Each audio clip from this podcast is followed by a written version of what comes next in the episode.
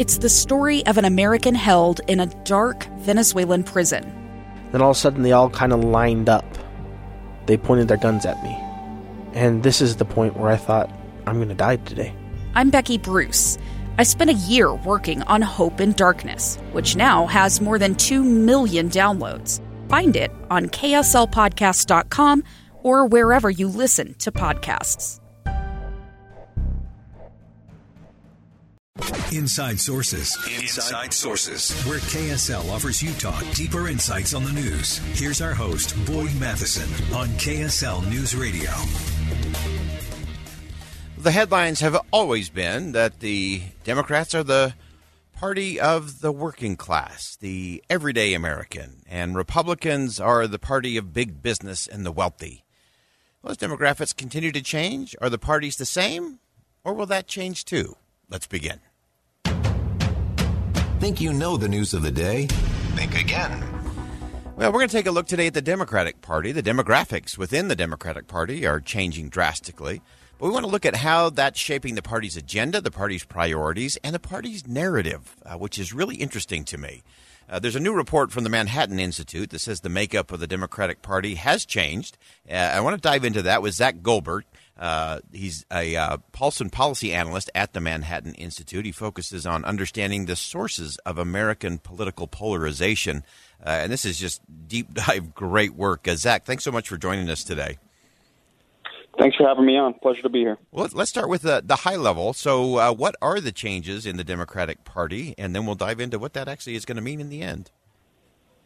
Well, as you uh, correctly noted in your introduction, uh, I mean, traditionally, if you look at textbooks from the 1990s, you know, the Democratic Party was the party of the working class, and that's been true, uh, you know, even in, into the 2000s. You know, the 80% of uh, self-identified Democrats were those without college degrees, uh, and you know, going back to the 1950s, those with greater wealth, those with higher education, they uh, disproportionately uh, voted for um, or aligned with the uh, Republican Party. Um, now that's changed, um, especially recently. Uh, you have a long-term trend in which the Republican Party has become more outwardly socially conservative, the Democratic Party becoming more outwardly socially uh, liberal, uh, and you know, college-educated, uh, especially white college-educated um, Americans, have always been more socially liberal. So as the parties start taking these diverging positions, you have uh, you know gradually uh, you know uh, a sorting of college educated into the Democratic Party, and this has escalated, uh, especially in the last uh, 10 to 15 years or so, uh, particularly since 2012 uh, with the arrival of Trump, and now for the first time really ever, or at least on in the data, now having a college degree is predictive of identifying with the Democratic Party. Mm. And um, what we see that now is that due to this escalation or this acceleration of this educational polarization, remember, it was a long term trend and now it's really accelerated. Yeah. Um, the I mean, this is there's some reason to celebrate this if you're a Democrat because obviously more educated voters uh, mean you know you know people that are more motivated, they're more likely to donate to political campaigns. But there's an elephant in the room here, which is that, you know, you have this growing marriage of college educated whites with the Democratic Party. This is inadvertently exacerbating uh, socioeconomic, and I'd argue in this article, thereby political inequalities mm. uh, within the Democratic Party. Uh, and you could see this along a host of measures as you know we've seen this this uh, you know this increase in this educational polarization gaps in uh, earnings, uh, gaps in occupational standing between whites and non-white Democrats have been growing. Um, and uh, to the extent that socioeconomic status is important or is predictive of influential forms of political participation, this threatens to really, uh, you know, uh, increase the relative influence of white Democrats in the party. And I, I think that's what's been going on the past few years. I mean, there's a yeah. reason I mean, the, the, the Democratic politicians and candidates are not adopting terms like birthing uh, people, you know, because this is, you know, an issue that's particularly uh, sensitive and important for, you know, black and Hispanic Democrats. Uh, there is a growing hyper educated white base within the Democratic Party that are the ones that are giving the donations, that are the ones that are contacting politicians.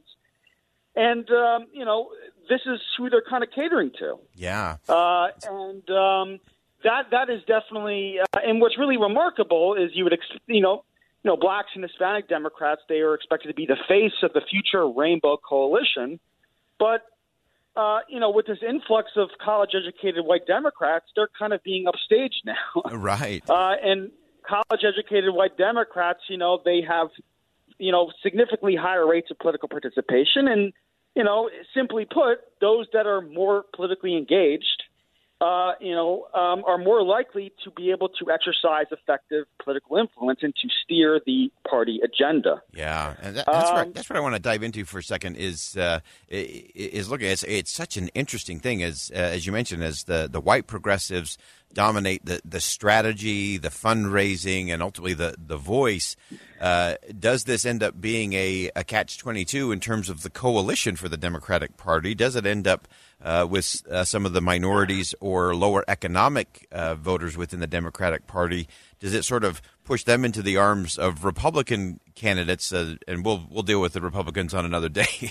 Uh, but Yeah. but there is sort of a natural tension there that uh, becomes really interesting in terms of the party coalition.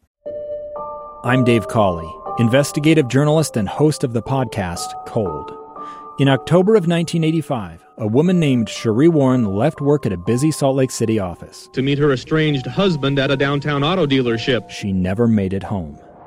Sheree's car surfaced weeks later in Las Vegas. in the parking lot of a hotel casino. No one knows how it got there. Strange. It was strange. Both Sheree's estranged husband and her boyfriend raised suspicion for investigators, I kind of thought that he might have done something. but no arrests were ever made. In Cold Season 3, we dig into double lives, make new connections in the case, and examine the difficulty raised by reasonable doubt. We want answers just as much as anyone else. They have creeps like that now, too, so nothing's changed. That's the new Cold Season 3 The Search for Sheree, now available anywhere you get your podcasts. Yeah, there, there, there definitely is a opportunity here for Republicans. Um, first, uh, it, by some measures, I mean, non-white Democrats are more similar socioeconomically to uh, white Republicans than they are to white Democrats now, which is you know unbelievable. But um, and uh, you know those that are of higher socioeconomic status, they tend to prioritize kind of more post-material, you know, morally laden issues Yeah. like uh, you know like just LGBT stuff or you know abortion or climate change, whereas those that are uh, you know, uh, from the working class, they tend to be more concerned with quality of life issues, you know, Right. kitchen table issues. Yeah. So I guess the risk is is that the more time you spend dealing with the LGBT stuff, and I just give that as one example, you could come up with others. Uh, you know, the less time you get to spend on these other issues that are far more central to the lives of Yeah. the working class, who you're typically supposed to represent. the champion of yeah. Uh, now, I don't think you're going to see a mass exodus of No. non-whites to the Republican Party, but I think that the Republican Party has a real opportunity to pry away a electorally consequential share or subset of those voters yeah. if they can present themselves as and I guess they, they ultimately have the Republicans. I mean, I, this maybe deserves a separate article, but they'd have to make a choice. Do they want to moderate on economics? You know, Yeah. become more populist in economics and court those uh, non-white uh, voters, or do they want to try to ingratiate themselves again and moderate on social issues and try to court uh, more educated, Yeah. uh, you know, try to win back the college educated whites. Now, I don't, I don't, I, I can't see, you know, uh, a return to the days of the 70s where being college educated mean voting Republican. Um, I, I, I think these, these trends are going to persist.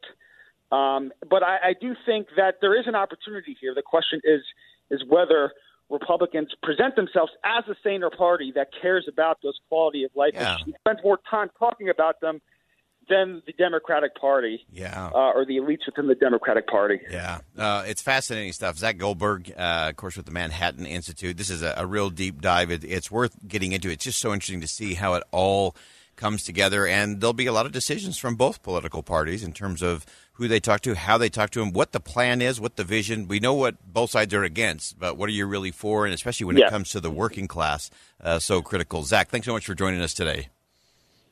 Pleasure to be here. Th- thanks a lot. Take care. All right. Again, that's Zach Goldberg from the Manhattan Institute. And uh, so interesting to, to go through all of those components. And it, I don't think either side necessarily has an advantage. It is clearly going to be about who can lay out the better argument and the better plan, the better vision for what can be done. And that's going to be fascinating. We're going to continue to watch that because it's much more than just the headlines of who's for the little guy. It's really going to be who can deliver for the American people and that opportunity society, upward mobility uh, that really makes all the difference in the end.